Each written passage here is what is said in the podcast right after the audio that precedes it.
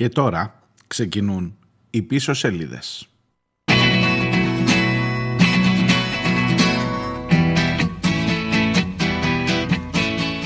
Καλώς ήρθατε, Τετάρτη και 10 ο Νοέμβριος και ναι,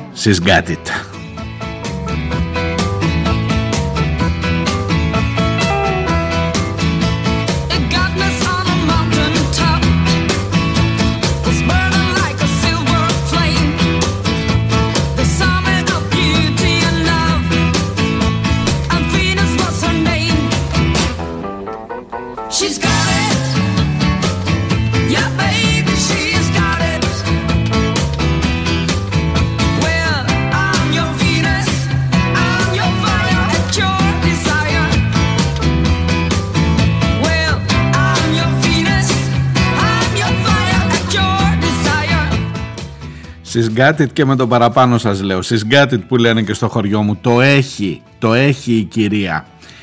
Ingeborg Μπέγκελ, κρατήστε το το όνομα, ακόμα και αν δεν το ξέρατε, από χθες το βράδυ, εκεί που νύχτωνε αργά και έλεγε πάει τελείωσε αυτή η τρίτη του Νοέμβρη, έτσι με μία ακόμα δροσεράδα που δεν έχει γίνει κρύο εκεί στα στενά της Ηρόδου Αττικού στο Μέγαρο Μαξίμου που τελείωνε μια τυπική συνέντευξη τύπου δύο πρωθυπουργών ξαφνικά μπουρλότο.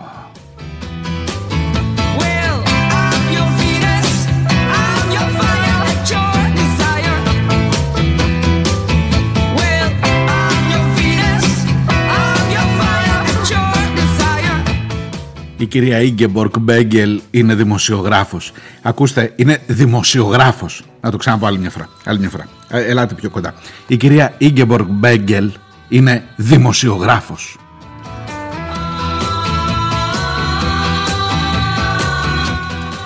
Είναι από την Ολλανδία και είναι η γυναίκα που εχθές έγινε το πρώτο θέμα και σήμερα νομίζω είναι το πρώτο θέμα στην επικαιρότητα και σάρωσε και κορονοϊούς και και και. Όχι ότι τα άλλα έχουν φύγει τώρα αλλά κοιτάξτε να δείτε μερικά πράγματα.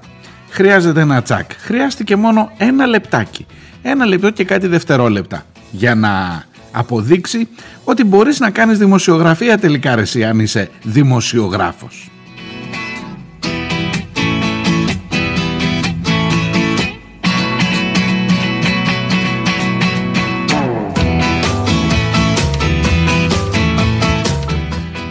ξεκίνησα με Shocking Blue αυτό το συγκρότημα από την Χάγη το 1967 στην ε, Ολλανδία ε, που έλεγε τότε, τραγουδούσε για την Αφροδίτη και έλεγε ότι το έχει. Το έχει σας λέω η κυρία και με το παραπάνω. Και αυτή εδώ, η Ten Sharp, τους θυμάστε από τα παλιά. Από την Ολλανδία επίσης. Έτσι λίγο να τιμήσουμε την Ολλανδική μουσική, τουλάχιστον την πιο παλιά λίγο. Just say nothing. I don't mind. Your looks never lie. Mm, I was always on the run. Και κυρίως να τιμήσουμε την Ολλανδική δημοσιογραφία. Παιδιά, μέσα σε ένα λεπτό της ερώτησης και σε δύο λεπτά και 40 δευτερόλεπτα της απάντησης αποκαλύφθηκαν τι να σας πω, κοσμογονικά πράγματα. Καταρχάς έμαθες, έμαθες ότι στην ε, Ολλανδία και το έμαθες από το στόμα του Έλληνα Πρωθυπουργού ε, κατανοώ λέει ότι στην Ολλανδία κάνετε σκληρές ερωτήσεις. Ήθελε να πει που δεν τις κάνουμε εδώ γιατί τα έχουμε μπουκώσει τα μέσα ενημέρωσης με λίστες πέτσα κλπ που γενικά δεν και μόνο που το παραδέχεις ότι στην Ολλανδία και λέει το σέβομαι αλλά δεν μπορείτε και να με προσβάλλετε.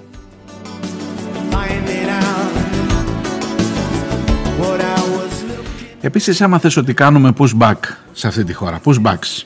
Ακόμα και με την... Ε, ε, σας έχω πει πολλές φορές ότι σε αυτή τη δουλειά η γνώμη μου, η ταπεινή μου γνώμη με τις μικρές μου δυνάμεις είναι να καταθέτω μερικές απόψεις στο δημόσιο διάλογο. Λέω λοιπόν και το υποστηρίζω και νομίζω αποδείχτηκε περίτρανα χθες ότι σε αυτή τη δουλειά παιδιά μετράνε οι ερωτήσεις, όχι οι απαντήσεις. Ή μετράνε πολλές φορές περισσότερο, διπλά, τριπλά οι ερωτήσεις παρά οι απαντήσεις.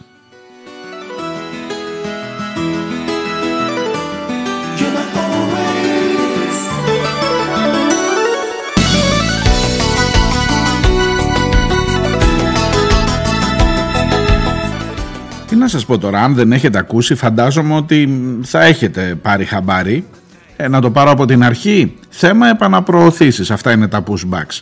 Η γυναίκα ζει τα τελευταία χρόνια στην Ελλάδα. Η γυναίκα έχει ιδία γνώμη και γνώση και επαγγελματική ασφαλώς ενασχόληση με τα ζητήματα του προσφυγικού στην Ελλάδα. Ε, γνωρίζει με στοιχεία και με καταγραφές και μάλιστα δεν το λέει αυτή.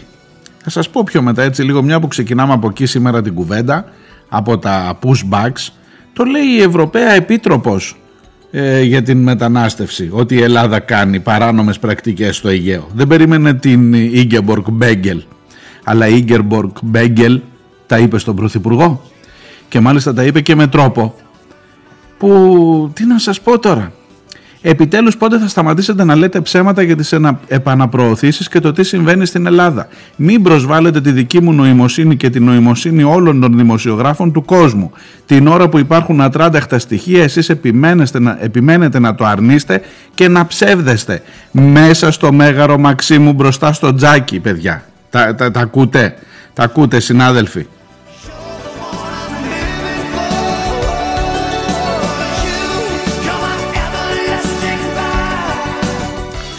Ήμουνα και εγώ περήφανος. Σας έλεγα όταν πήγε στο Αρκαλοχώρι που τον ρώτησα καινούργια σπίτια ή φρεγάτες; Και έγινε και λίγο σούσουρα εκεί. Και αυτό τι, τι ρώτησε ο Διονέλης τώρα. αυτό.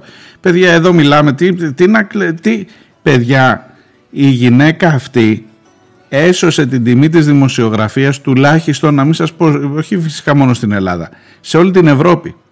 Λοιπόν, θέλω την υπομονή σας λίγο και θέλω και την υπομονή σας και θέλω να επικαλεστώ λίγο και τα αγγλικά σας γιατί έχει νόημα έχει νόημα. Εγώ θα το μεταδώσω και την ερώτηση, τουλάχιστον το βασικό κομμάτι, και την απάντηση για να είμαι δίκαιος μαζί του.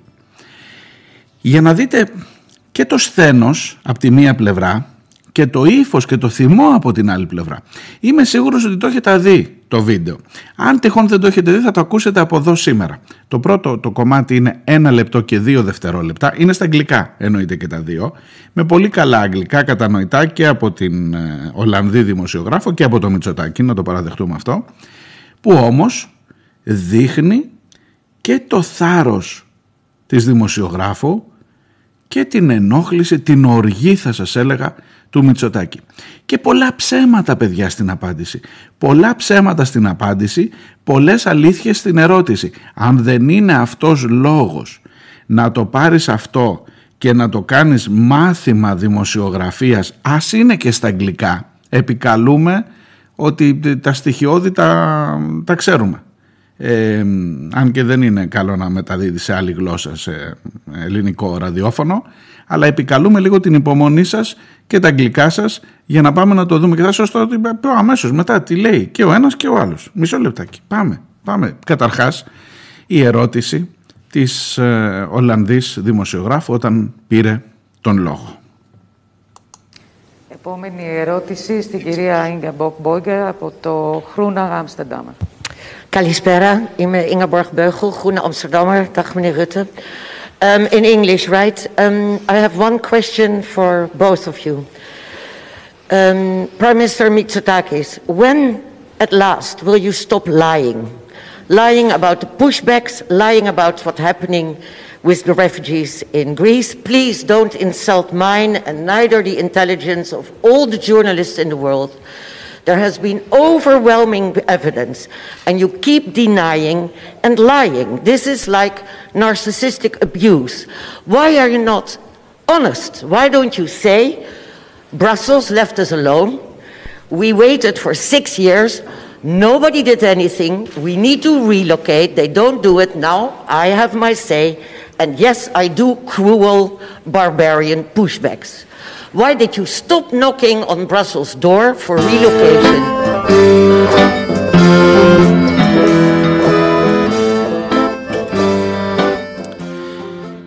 Επιτέλους πότε θα σταματήσετε να λέτε ψέματα για τις επαναπροωθήσεις και το τι συμβαίνει στην Ελλάδα; Μην προσβάλλετε τη δική μου νοημοσύνη και τη νοημοσύνη όλων των δημοσιογράφων του κόσμου. Να ξέρετε αγαπητοί Ίγκεμποργκ ότι η νοημοσύνη πολλών δημοσιογράφων εδώ στη χώρα μας καθόλου δεν είχε προσβληθεί μέχρι να ε, το, το, το, θέσετε το θέμα. Εσείς. Δυστυχώς, δυστυχέστατα.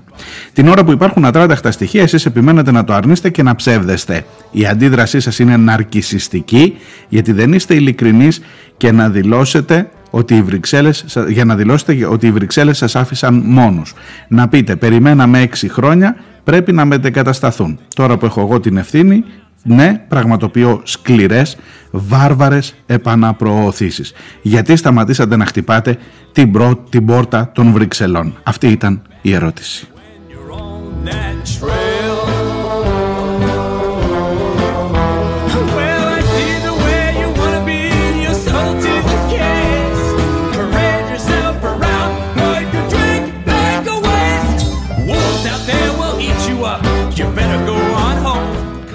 Αυτά να ξέρετε, από τον Ιούλιο του 2021 τα έχει πει, τον Ιούλιο που μας πέρασε τώρα, η κυρία Γιώχανσον.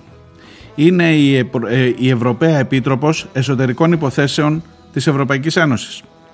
Τα pushbacks από την Ελλάδα γίνονται και αποτελούν παραβίαση των θεμελιωδών ευρωπαϊκών αξιών. It's never too late to twirl around in a dress. We do the lindy hop, the jitterbug, confess to impress. I see the way you're looking at me, what do I do? I feel the stomp of your heels. It's time to disperse for cocktail hour, cranberry club. Well, it don't matter. I see the way you wanna go in this world. The time don't much matter. Staying young is getting old. Shut the suicide doors.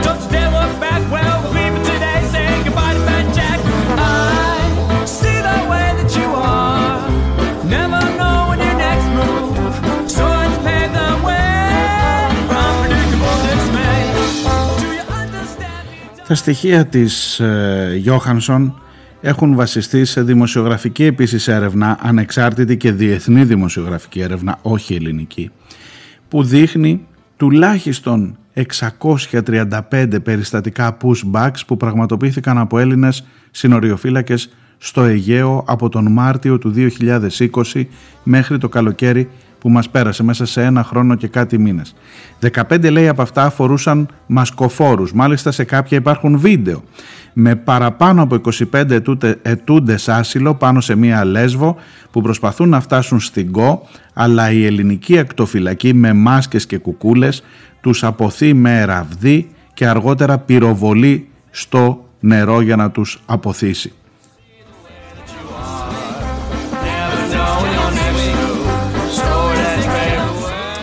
Θέλω να πω από αυτά που είπε η ε, Ολλανδή δημοσιογράφος. Η ίδια η Ευρωπαϊκή Ένωση μας έχει πει χειρότερα πράγματα και διεξάγεται έρευνα αυτή την περίοδο εις βάρος της Ελλάδας για αυτές τις πρακτικές. Γιατί η διεθνής και η ευρωπαϊκή νομοθεσία όσο και αν οι νοικοκυρέοι ταράζεστε λίγο με το θέμα το μεταναστευτικό και τι να κάνουμε Διονέλη, να μην φυλάξουμε τα σύνορα.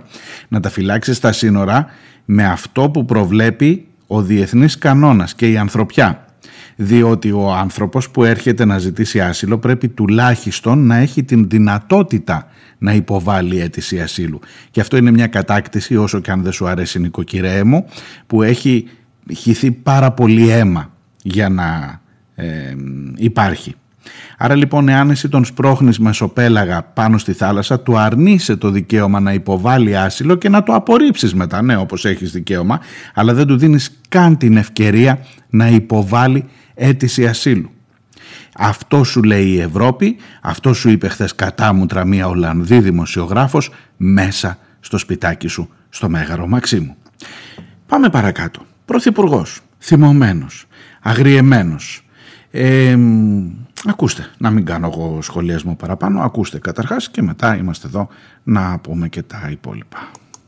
Uh, I understand that in the Netherlands you have a culture of asking uh, direct questions to politicians, which I very much respect. What I will not accept is that in this office you will insult me or the Greek people with accusations and expressions that are not supported by material facts when this country has been dealing with a migration crisis of unprecedented intensity, has been saving hundreds, if not thousands, of people at, at sea we just uh, rescued uh, uh, 250 people uh, in danger of drowning um, south of Crete. We are doing this every single day rescuing people at sea, while at the same time, yes, we are intercepting boats that come from Turkey, as we have the right to do in accordance with European regulation, and waiting for the Turkish Coast Guard to come and pick them up to return them to Turkey. So rather than putting the blame on Greece, you should put the blame on those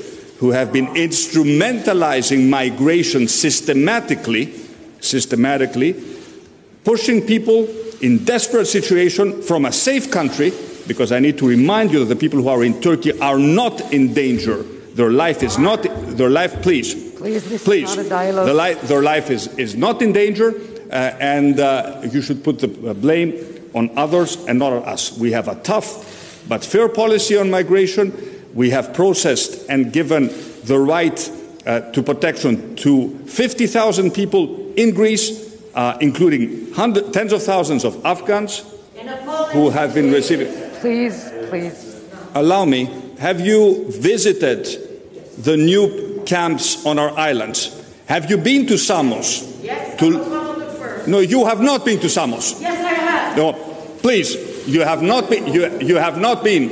Uh, look, you will you will not come into this building and insult me. Am I very clear on this?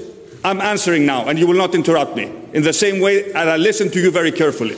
If you go to Samos, you will find an impeccable camp with impeccable conditions, funded by EU uh, by EU money, with. Uh, uh, clean facilities with playgrounds um, for our children, for the children to play. Uh, no comparison to what we had in the past. This is our policy. We will stand by it, and I will not accept anyone pointing the finger to this government and accusing it of uh, inhumane behavior.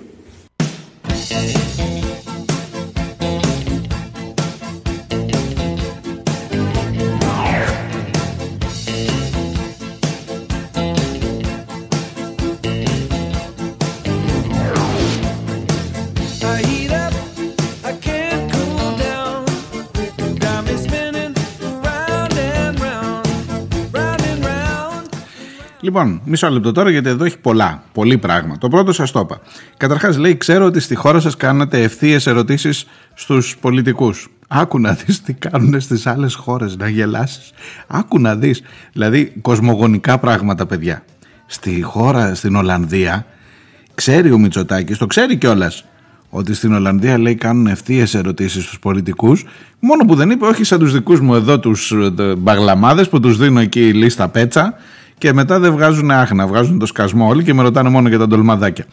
Εν πάση περιπτώσει, άστο να πάει αυτό παραπέρα. Κράτα το μάλλον, μην το αφήνεις, μην το πετάς. Έχει σημασία για το δικό μου το συνάφι, για τη δημοσιογραφία μας. Αλλά πάμε στην ουσία του ζητήματος, στο αν γίνονται ή όχι επαναπροωθήσεις. With the touch of a velvet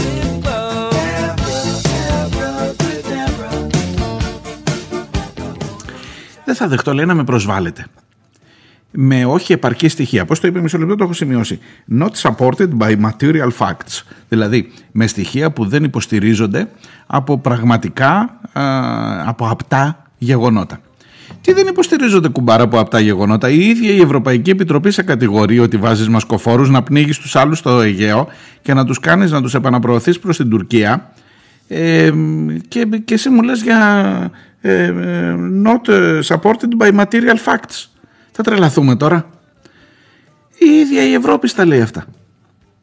Και παρακάτω, επειδή ρε παιδί μου, είδες μια ερωτησούλα μπορεί να ξεκλειδώσει και να αρχίσει να πηγαίνει η γλώσσα ροδάνη, ειδικά άμα θυμώσεις και χάσεις την, προθε... την, την ε, ψυχραιμία σου, μετά πηγαίνει η γλώσσα ροδάνη, το έχεις και το αγγλικό δεν λέω, τα κολάμπια δεν πήγανε, μόνο στο stay safe δεν βάζουν κάποιοι, γιατί δεν βάζουν τον ίδιο το Μητσοτάκη να λέει το μήνυμα στο 112, να το λέει και πιο σωστά, αφού το έχει, τα αγγλικά τα έχει πολύ καλά. Ε, και μετά λέει ότι ναι, κάνουμε επαναπροωθήσεις. Ξεκάθαρα.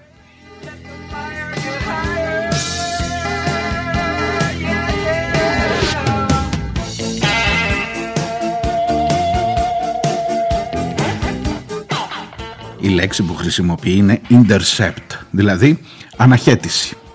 Εμείς κάνουμε αναχαιτήσεις, δεν τα λέμε pushbacks που είναι άσχημο, τα λέμε αναχαιτήσεις των βαρκών προς την άλλη πλευρά, περιμένοντας λέει το τουρκικό λιμενικό να έρθει να τους πάρει. Και άμα δεν έρθει το τουρκικό λιμενικό να τους πάρει, τι κάνεις; Εκεί θα ήταν ένας ωραίος διάλογος, αλλά ήταν κυπελώνει. We have not a dialogue. This is not a dialogue. This is not a dialogue. Πάψε μωρέ να ακούσουμε λίγο εδώ που έχει ενδιαφέρον εδώ που μας έχει βάλει τα γυαλιά σε όλους και στους δημοσιογράφους ή δημοσιογράφος και στους πολιτικούς ή δημοσιογράφος ξανά. This is not a dialogue. Μακάρι να ήταν a dialogue. Θα μαθαίναμε πολύ περισσότερα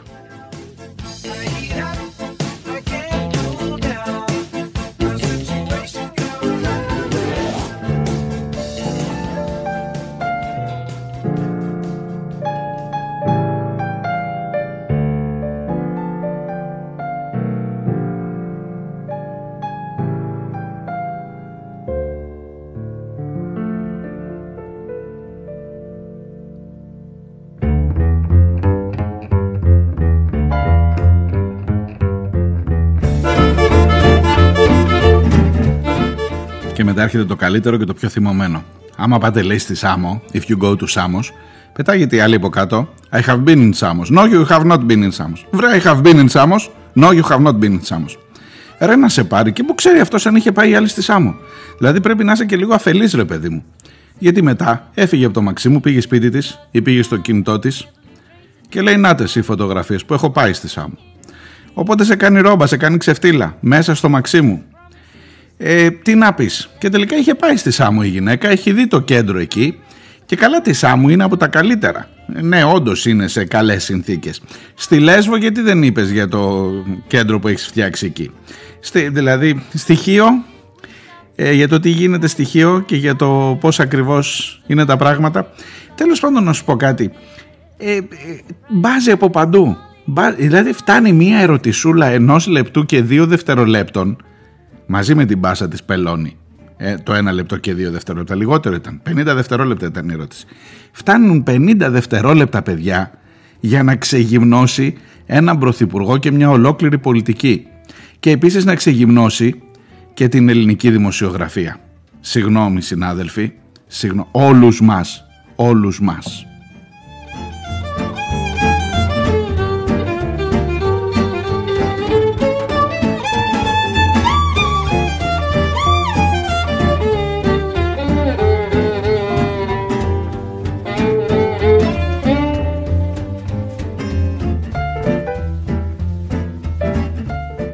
Και επειδή μας ξεγύμνωσε, ένας θύμωσε πολύ. Νίκος Χατζηνικολάου. Η φιλότουρκη Ολλανδή δημοσιογράφος πήρε αποστομωτική απάντηση από τον Έλληνα Πρωθυπουργό στα χιδαία ψέματά της και είναι απαράδεκτη όσοι για να τον αντιπολιτευθούν και για να αποκομίσουν κομματικά ωφέλη υιοθετούν την άθλια τουρκική προπαγάνδα σε βάρος της χώρας μας. Ντροπή, έγραψε ο Νίκος Χατζηνικολάου λίγη μόλις ώρα μετά την ε, ερώτηση και το περιστατικό αυτό.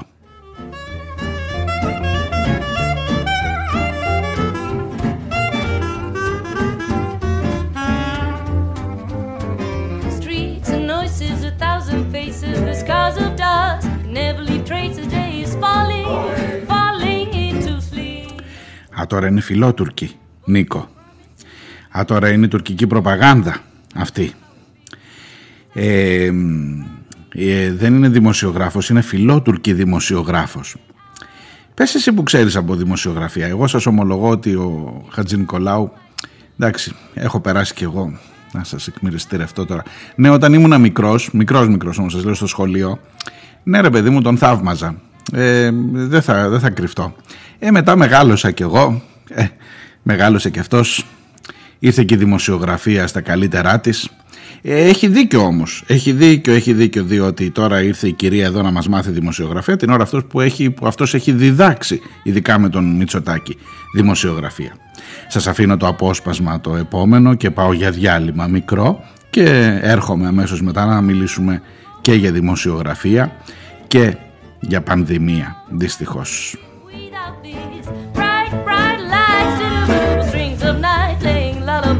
In my head. So many surprises, night is falling, falling into sleep. Τώρα θα πάμε σε μια μικρή διακοπή. Όταν επιστρέψουμε με τον Πρωθυπουργό, τον κύριο Κυριάκο Μητσοτάκη, θα δούμε ένα ωραίο βίντεο που έχουμε ετοιμάσει. Ε, Ένα βίντεο για τον Μητσοτάκη χωρίς κοστούμι. Για το τι κάνει στον ελεύθερο χρόνο του ε, τι μουσική ακούει, με ποια σπορ έχει πάθος, ε, ε, το καταφύγιό του που δεν είναι άλλο από την Κρήτη ε, και βέβαια το αγαπημένο του φαγητό που θα μας επιβεβαιώσει αν είναι αυτό που εμείς εικάζουμε, δηλαδή τα ντολμαδάκια με τη συνταγή της μητέρας του, της Μαρίκας Μητσοτάκη. Μικρή διακοπή και επανέρχομαι.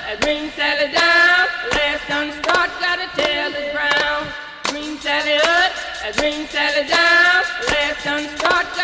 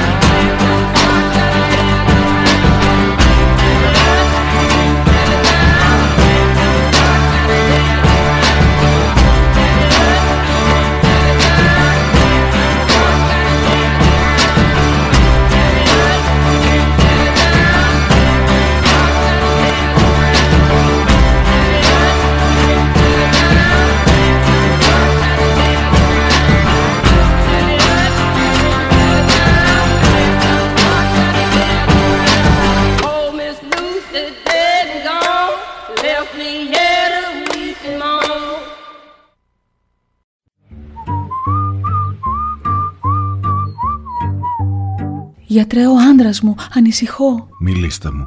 Σας ακούω. Τον τελευταίο καιρό μου λέει περίεργα πράγματα. Μου λέει πως ίσως ο Κυριάκος να μην είναι και τόσο κακός, πως η αριστεία μπορεί να πάει τη χώρα μπροστά. Μου λέει πως ο ΣΥΡΙΖΑ είναι κόμμα της αριστεράς και της οικολογίας! Τα βράδια πετάγεται ιδρωμένος και μονολογεί «Πασόκ, σώσε μας! Πάρτε αυτό, θα τον βοηθήσει πίσω σελίδες. Μία ώρα κάθε μέρα. Δευτέρα με Παρασκευή. Όλα θα πάνε καλά.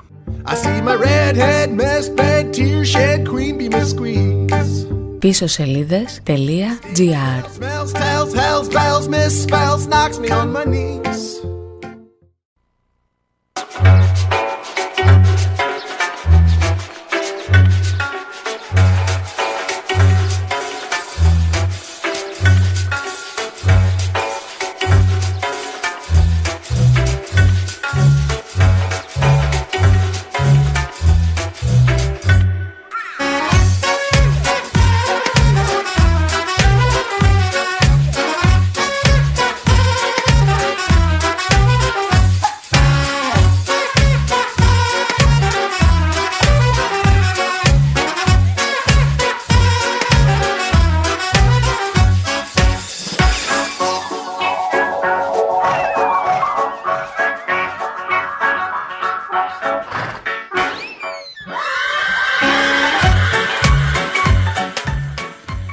Ακούτε πίσω σελίδες, είναι Τετάρτη και 10 ο Νοέμβριος και τα φέρε έτσι η ζωή την ώρα που έχεις ξεπεράσει τα 8.000 κρούσματα και πηγαίνεις προς τη δόξα, προς τα 10.000 και ένας Θεός ξέρει πού θα φτάσεις. Τελικά την είδηση να σου τη βγάζει η Ολλανδή δημοσιογράφος μέσα στο Μαξίμου. Βεβαίως το πρώτο θέμα της επικαιρότητας είναι η πανδημία, δυστυχώς. Ακούτε πίσω σελίδες, είμαι ο Μάριος Διονέλης και στο πίσω σελίδες.gr μπορείτε να στείλετε τα δικά σας μηνύματα και για την πανδημία και για τα όσα μας ε, περιμένουν το επόμενο διάστημα και για τη δημοσιογραφία, έτσι όπως τουλάχιστον την ανέδειξε η Ολλανδή δημοσιογράφος εχθές το βράδυ.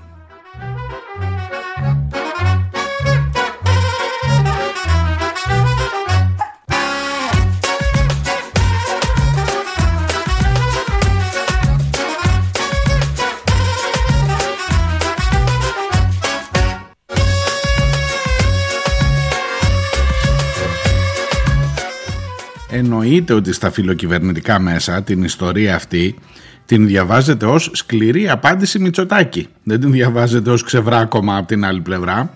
Ε, γιατί καταλαβαίνετε έχει ξεκινήσει τώρα να χτίζει από χθες το βράδυ αμέσως ξεκίνησε η προσπάθεια αναδόμησης και lifting στο προφίλ του Πρωθυπουργού μετά το στραπάτσο.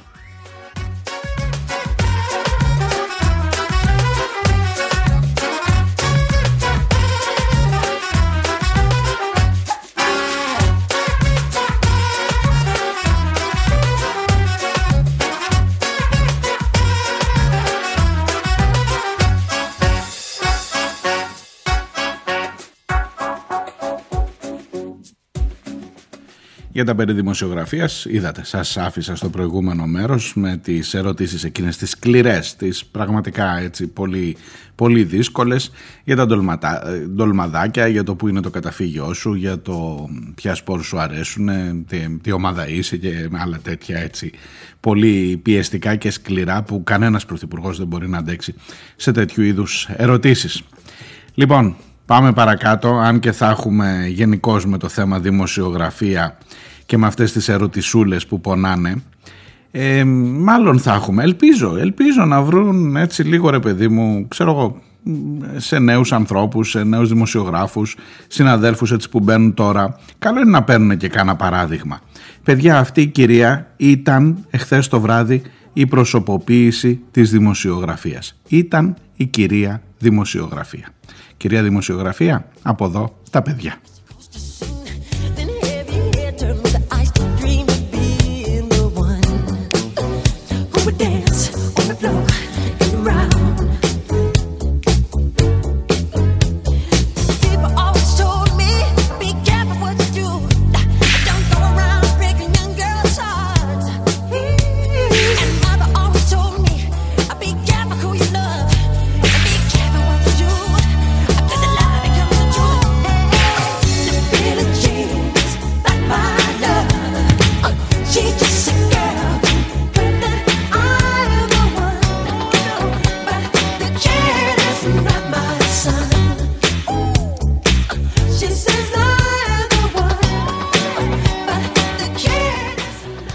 8.613. Κρατήστε το το νούμερο αυτό. 8.613 είναι το νέο καθημερινό μας ρεκόρ. Δεν είναι ο καθημερινός απολογισμός. Κάθε μέρα πάμε και ένα ρεκόρ. Αυτό θα μπορούσε να έχει και ένα θετικό πρόσημο αν δεν μιλούσες για ανθρώπους οι οποίοι νοσούν από τον κορονοϊό. Ε, η κυβέρνηση, όπως σας τα έλεγα και χθες. εκεί είμαστε, διαψεύδει με τα σε οποιαδήποτε κουβέντα για lockdown και για σκέψεις κλπ. Εκείνο που βεβαίως πιέζει την κατάσταση είναι ο αριθμός των διασωληνωμένων και των ε, μονάδων θεραπείας, ε, εν γέννη, μονάδων εντατικής θεραπείας εν γέννη που εφόσον από ένα σημείο και μετά αυξηθεί δεν έχει επιστροφή 486 στις ΜΕΘ και η Βόρεια Ελλάδα ήδη με ράντζα. Ε, έχω από τα στατιστικά για τους λάτρεις της στατιστικής που λένε συνήθως Να σας πω ότι εχθές, επειδή κάναμε και μια κουβέντα για το Βέλγιο και μου έχετε στείλει και μηνύματα γι' αυτό. Ναι, από τότε με τον Άδωνη που συζητούσε ότι ήμασταν καλύτερα από το Βέλγιο. Θα μου πεις τώρα προσπαθείς ακόμα να αποδείξεις ότι ο Άδωνης είχε, δει, είχε άδικο; Απλά να σας πω ότι και τυπικά, και τυπικά, εχθές ειδικά, ξεπεράσαμε σε καινούργια κρούσματα και το Βέλγιο. Εχθές το, και το Βέλγιο είχε 8.418. Εμείς είχαμε 8.613. Ακριβώς από πάνω είμαστε στην παγκόσμια κατάταξη. Έτσι βρε παιδί μου για, το, για τους τύπους, για να ξέρετε ότι και τυπικά πλέον είμαστε χειρότερα από το Βέλγιο.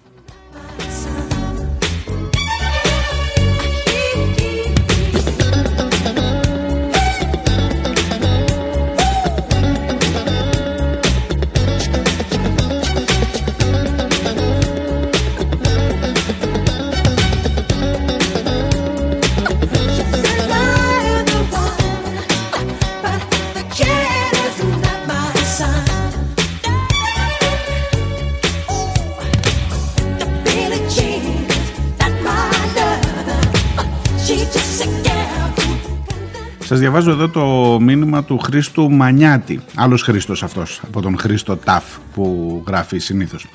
Ε, η σύγκριση μεταξύ θανάτων Ελλάδας και Βελγίου που έγινε από την Ελλάδα σε μια προσπάθεια να πούνε πως θα πάμε καλύτερα είναι στην καλύτερη περίπτωση άστοχη. Το Βέλγιο, αν σε έναν οίκο ευγυρίας έβρισκαν κρούσματα και την επόμενη πέθαναν 10 την επόμενη εβδομάδα, τότε αυτοί θα προσμετρούνταν στα θύματα του κορονοϊού. Ίσως οι συγκρίσεις θα ήταν καλύτερο να χρησιμοποιηθούν στι- στις συγκρίσεις να χρησιμοποιηθεί η πλεονάζουσα θνησιμότητα, το excess mortality. Σε αυτή την περίπτωση θα δούμε πως η Ελλάδα από τις 15 Αυγούστου και μετά έχει περισσότερη, θνησι- περισσότερη πλεονάζουσα θνησιμότητα σε σχέση με το Βέλγιο. Σε λίγο λέει με το ρυθμό θανάτων που έχουμε θα περάσουμε και το Ηνωμένο Βασίλειο.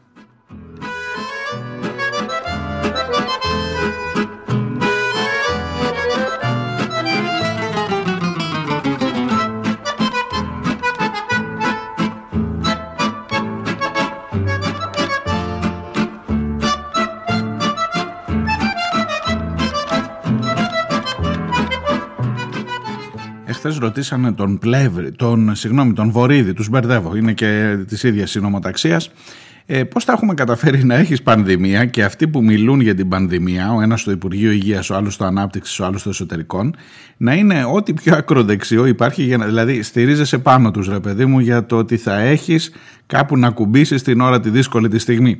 Λοιπόν, εχθές πήρε τον ο, λόγο και ο Βορύδης, Ακόμα λέει και η Επιτροπή να εισηγηθεί lockdown, εμείς θα το απορρίψουμε. Δεν θα κάνουμε lockdown, να είστε απόλυτα βέβαιοι.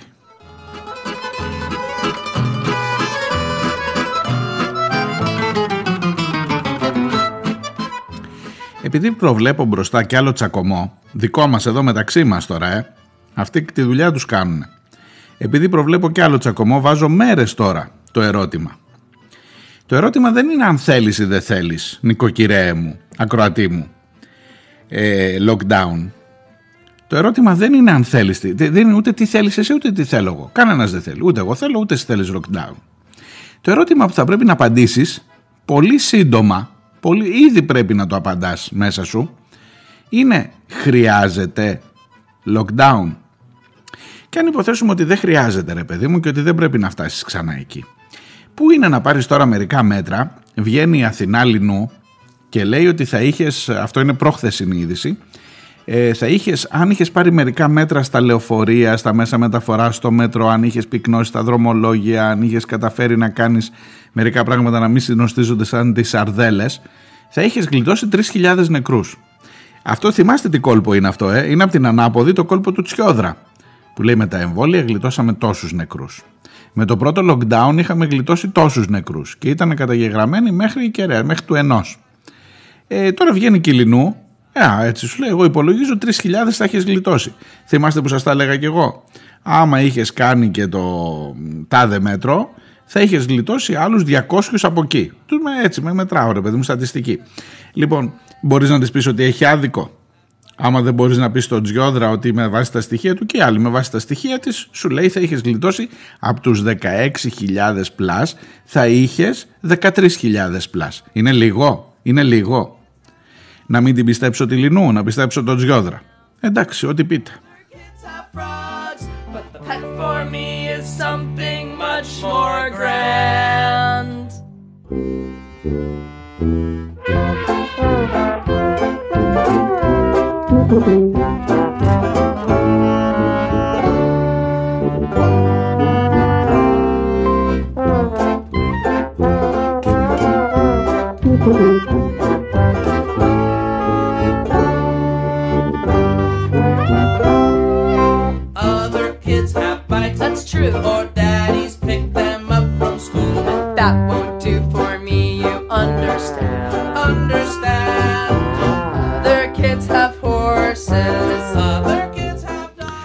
Πάντως να σας πω κάτι. Κοιτάζοντας πάλι αυτό το χάρτη εκεί πάλι εγώ θα πω για τους λάτρεις των στατιστικών τον τελευταίο καιρό όλοι με νούμερα μιλάμε μέχρι να γίνουμε όλοι νούμερα τελικά σε μια στατιστική.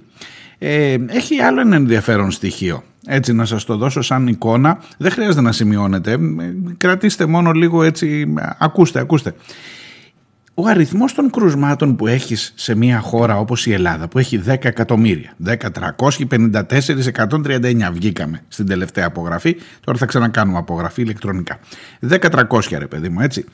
Το να έχεις φτάσει στους 8.613 νέους ε, νοσούντες από κορονοϊό σε έναν τέτοιο πληθυσμό σε κατατάση σε πάρα πολύ υψηλή κατάταξη τι να σου πω τώρα, είμαστε 13η στον κόσμο. Στο- να το ξαναπώ, στον κόσμο είμαστε η 13η χώρα με τα περισσότερα κρούσματα σε απόλυτο αριθμό. Προσέξτε, όχι κατά αναλογία με τον πληθυσμό. Δηλαδή πας λίγο παρακάτω από σένα, σας είπα, κα- παρακάτω από εμάς είναι το Βέλγιο. Έχει λιγότερους. Με τον ίδιο πληθυσμό πάνω κάτω. Άντε, πες 11.600 είναι αυτή, είναι ένα, κάνα- ένα, ένα 300 παραπάνω από εμάς. Μετά πας παρακάτω ε, και βλέπεις ας πούμε την Αυστρία. Έτσι λέω τις χώρες της γειτονιάς μας. Δεν σας λέω τώρα για Ιράν, Βιετνάμ και λοιπά που έτσι κι αλλιώς δεν μετράνε και τα κρούσματα και δεν κάνουν και τόσα τεστ. Εδώ την Ευρώπη, την πολιτισμένη. Αυστρία ρε παιδί μου. Η Αυστρία παιδιά με 9 εκατομμύρια και αυτή έτσι εκεί κοντά λίγο λιγότερο από μας είναι στα 7.712 λιγότερα η Αυστρία από μας. Μετά πας παρακάτω και κοιτάς, συναντάς την Ιταλία. Τι θυμάστε την Ιταλία με τον Μπέργαμο που ήταν παράδειγμα προς αποφυγή; Λοιπόν στην Ιταλία που έχει 60 εκατομμύρια 340.000 κατοίκους τα κρούσματα τα χθεσινά ήταν 6.000, 032. Εσύ με το 1 πέμπτο του πληθυσμού της Ιταλίας, με το 1 έκτο του πληθυσμού της Ιταλίας, έχεις συν 2.000 κρούσματα παραπάνω. Και να μην σας μπερδεύω τώρα με πάρα πολλά, αλλά σας λέω και μόνο που είμαστε στη θέση 13 παγκοσμίως σε απόλυτο αριθμό κρουσμάτων, τι να σας πω, ξέρω εγώ, ε, πώς το είπε ο Μητσοτάκης εχθές, στε- όχι εχθές, την προηγούμενη εβδομάδα, στο χθες έλεγε άλλα, είχε θυμώσει, ε, ότι δεν, ε, δεν απειλεί η πανδημία. Το θυμάστε, ξέχασα τη διατύπωση ακριβώς, θα την ψάξω να σας την ε, βρω, γιατί ήταν ε, αποκαλυπτική, έλεγε ότι έχουμε τελειώσει, έχουμε, πώς το είπε, ναι, δεν θεωρώ ότι η πανδημία έχει ξεφύγει, Κυριάκος Μητσοτάκης, στο Μέγκα, στον Πρετεντέρη και στη Ράνια Τζίμα. Glačevi se tope, kukala na matina Euroviziju koga ćemo slati U glavi se roje paranoje Da li dobre vijesti uopšte postoje Ko je koja krvna grupa Da li će progutati nas na Και με την Τζίμα έγινε ένα σκηνικό με το Μητσοτάκι, πρέπει να σας πω. Και εκεί θύμωσε. Θυμάστε που του είπε για τον Μπάτσο που έλεγε «Τρελός είμαι ότι θέλω κάνω, τα σπάω».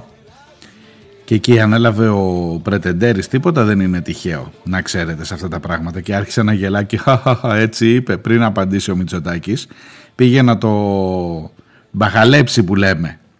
Ε, ενώ η Τζίμα έλεγε εδώ έχετε συγκεκριμένες συμπεριφορές στην αστυνομία απάντησέ μου γι' αυτό και έπεσε ο, ο γέλοτας του Πρετεντέρη για να καλύψει λίγο το κενό της αμηχανίας εκείνο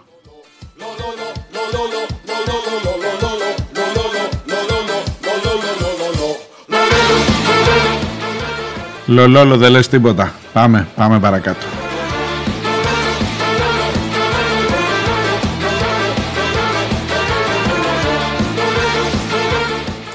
Και κάτσε τώρα εδώ που είμαστε να το συζητήσουμε ρε παιδί μου. Σου είπα, το ερώτημα που θα πρέπει να απαντήσουμε όλοι μας πριν από το θέλω δεν θέλω lockdown είναι αν χρειάζεται ή δεν χρειάζεται lockdown. Τώρα, σήμερα που μιλάμε, σε μια εβδομάδα, σε 10 μέρες και πηγαίνοντας προς τα Χριστούγεννα που θα έχουμε πάλι άλλα θέματα να λειτουργήσει η αγορά κλπ αφού προηγηθούν το αν πρέπει να κάνουμε ή όχι διαδηλώσεις στις κρίσιμες αυτές επαιτίους που είναι μπροστά μας. Την άλλη εβδομάδα είναι, δεν είναι μακριά. Λοιπόν, πριν συζητήσουμε για το αν θέλεις lockdown, ε, δεν μου λες μερικά πράγματα. Ας πούμε, βλέπεις στα μέσα μεταφοράς υπάρχει πρόβλημα. Ε, πριν κάνεις lockdown, το ενδεχόμενο ας πούμε να κάνεις μία, ε, να δώσεις μία εντολή το μισό τουλάχιστον δημόσιο, αφού γίνεται και αφού το έκανες μια άλλη φορά, οι υπάλληλοι δηλαδή, οι δημόσιοι υπάλληλοι, να αρχίσουν να κάνουν ε, τηλεεργασία ξανά από το σπίτι τους, τουλάχιστον στις, στις υπηρεσίες που γίνεται αυτό, για να μην τους αναγκάζεις να παίρνουν λεωφορεία, να κινούνται, να πηγαίνουν, έρχονται πέρα αυτό. Μήπως να σκεφτείς κάτι τέτοιο πριν αρχίσεις να μου συζητάς για κλείσιμο σχολείων και άλλα τέτοια ωραία. Μήπως ε, έστω και τώρα να πυκνώσεις τα δρομολόγια, να δεις πώς μπορείς με κάποιο τρόπο ή, ή ανεβάζεις τον αριθμό των δρομολογίων ή κατεβάζεις τον αριθμό των επιβατών που χρειάζεται να πάρουν τα μέσα μαζικής μεταφοράς. Η Λινού λέει ότι είναι από τους βασικούς παράγοντες που δημιουργούν την εξάπλωση της πανδημίας τα μέσα μαζικής μεταφοράς. Και η Εκκλησία, θα σας πω εγώ. Καλά μέτρα για την Εκκλησία, εντάξει τώρα μην ξαναλέμε τα ίδια, μην κουραζόμαστε, εντάξει άστο το έχουμε, το έχουμε ξεχάσει αυτό. Πρέπει να βρεθεί καμιά δημοσιογράφος Ολλανδή να ρωτήσει για την Εκκλησία το Μητσοτάκη.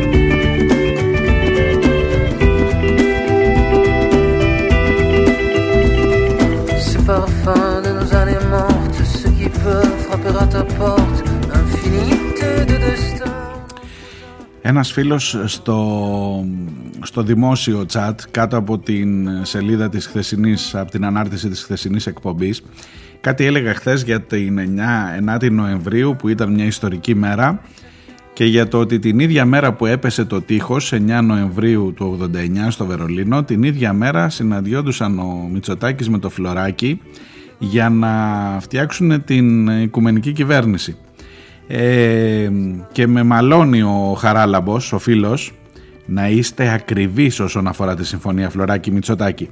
Δεν είναι συμφωνία κουκουέ νουδού, αλλά συνασπισμού νουδού. Ευχαριστώ, μου λέει.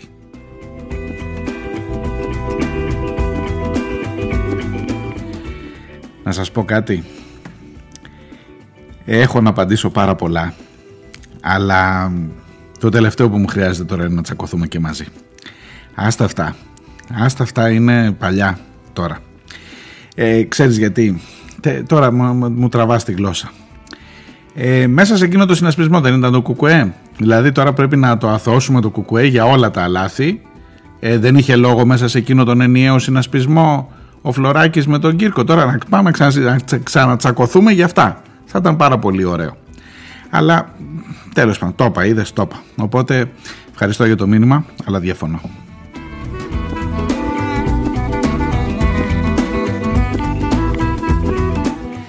Πάντως μια που είπα συνασπισμός. Να έρθω εδώ στα πιο αυτό. Να ξαναγυρίσω λίγο εκεί στην ε, ερώτηση τη χθεσινή στο Μαξίμου. Το κυρίαρχο επιχείρημα, το κύριο επιχείρημα του Μητσοτάκη προς το τέλος, γιατί ξέχασα να σας το πω αυτό πριν, ήταν ότι η Τουρκία είναι ασφαλής χώρα. Έχουμε υπογράψει, παιδί μου, μια συμφωνία που λέει ότι επαναπροωθούμε τους ε, πρόσφυγες και τους μετανάστες εκεί. Η Τουρκία θεωρείται ασφαλής χώρα. Θεωρείται ασφαλής χώρα. Οπότε δικαιούμε να τους ξαναστέλνω πίσω. Αυτό είναι το βασικό επιχείρημα. Ε, ναι, η απάντηση είναι ναι δικαιούσε. Η απάντηση εδώ μεταξύ μας που μιλάμε είναι ναι δικαιούσε αφού τους δώσεις πρώτα το, τη δυνατότητα να υποβάλουν έτοιμα ασύλου. Αν τους επαναπροωθείς μέσα στο νερό, έχεις κάνει έγκλημα. Αν έρθουν, κάνουν αίτηση ασύλου και να δούμε πώς δουλεύει η αίτ- αυτό το ασύλου κλπ. Αλλά, εν πάση περιπτώσει, τουλάχιστον να κάνουν αίτηση ασύλου και να την απορρίψεις και μετά να, την επανα, να τους επαναπροωθήσεις με βάση τη συμφωνία που έχει υπογράψει η χώρα με την Τουρκία, δυστυχώς όσο ασφαλής χώρα μπορεί να είναι η Τουρκία για τους Κούρδους για παράδειγμα, για τους Σύρους για παράδειγμα, άσε τώρα μεγάλη ιστορία, ε, ναι, δυστυχώς όμως θεωρείται ασφαλής χώρα με βάση τη συμφωνία που υπέγραψες. Που κολλάει ο συνασπισμός, θα μου πεις. Ποιος την υπέγραψε τη συμφωνία αυτή, για πες. Γι' αυτό τώρα ακούτε την κριτική από το ΣΥΡΙΖΑ για τα χθεσινά και φτάνει μέχρι το, τα pushbacks. Ε, δεν πάει μέχρι το κακός θεωρείται την Τουρκία ασφαλή χώρα, γιατί την έχει υπογράψει ο ΣΥΡΙΖΑ τη συμφωνία με την Τουρκία, ως κυβέρνηση εννοώ, ε, ότι είναι ασφαλής χώρα. Τότε που παλεύαμε και με τα μνημόνια και με όλα μαζί, που το υπογράψαμε και αυτό. Άστα σου λέω, άστα, άστα. Αυτά, για αυτά να μου πεις, αγαπητέ Χαράλαμπε. Για το κουκουέ, εκείνα τώρα και το φλωράκι τι έκανε, τα έχει γράψει η ιστορία, δεν χρειάζεται να τα πούμε εμείς.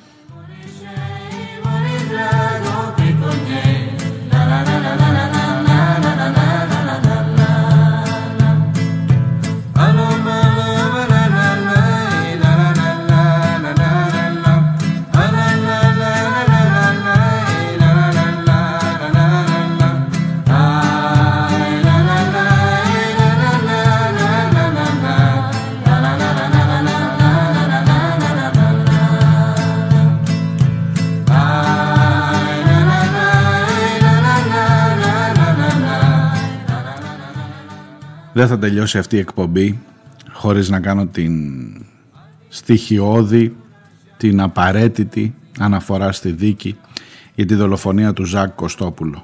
Κωστόπουλου. Ο ιατροδικαστής Καλογριάς ήταν ο άνθρωπος ο οποίος εξέτασε τη σωρό του ανθρώπου που δολοφονήθηκε. Και χθες ήταν ο άνθρωπος που βρέθηκε στο δικαστήριο για να πει τα αυτονόητα. Ότι δηλαδή ο Ζαχαρίας Κωστόπουλος έκανε ισχυμικό επεισόδιο μετά από πολλαπλές κακώσεις ο οποίος ο κόσμος λέει απλά το έμφραγμα και πρόκειται για μειωμένη οξυγόνωση του μυοκαρδίου. Λέει δηλαδή ο άνθρωπος αυτός ότι ο θάνατος του Ζακ Κωστόπουλου προήλθε από τα χτυπήματα που δέχτηκε και από τους κυρ Παντελήδες πριν και από τους αστυνομικούς μετά. Ξεκάθαρα, με σαφήνεια, χωρίς καμία περιστροφή και χωρίς καμία ε, αμφισβήτηση. Και όμως αμφισβητήθηκε πολύ από τους δικηγόρους οι οποίοι στην ουσία ανέκριναν τον μάρτυρα και έφτασαν να πούνε μέχρι και το ότι έπαιρνε Depon παυσίπονα ο Ζακ Κωστόπουλος ότι ήταν λόγος για να ε, πεθάνει από τα παυσίπονα. Δηλαδή ακούστηκαν απίστευτα πράγματα στο δικαστήριο χθες. Το σύστημα νοικοκυρέη, αστυνομία κλπ. δουλεύει μια χαρά και έχει επιχειρήματα ατράνταχτα όπως ακούτε. Ο ιατροδικαστής ευτυχώς κράτησε, τήρησε τον όρκο του και είπε αυτά που είδε στην νεκροψία.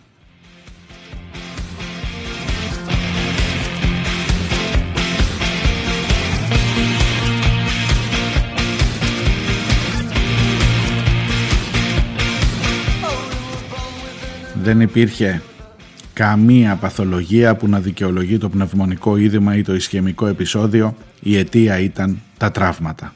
Τελεία και παύλα. And they said that when we grew up, we'd get married and never split up. Oh, we never did it. Although I often thought of it. Αυτά για σήμερα. Καλή δύναμη εκεί έξω, σε όλους μας δηλαδή. Υπομονή, να προσέχετε και να προσέχετε και το ότι δημοσιογραφία έχετε, ειδικά όταν έχετε καλά παραδείγματα, έστω και αν είναι από την Ολλανδία. Καλή συνέχεια θα τα πούμε αύριο ακριβώς την ίδια ώρα.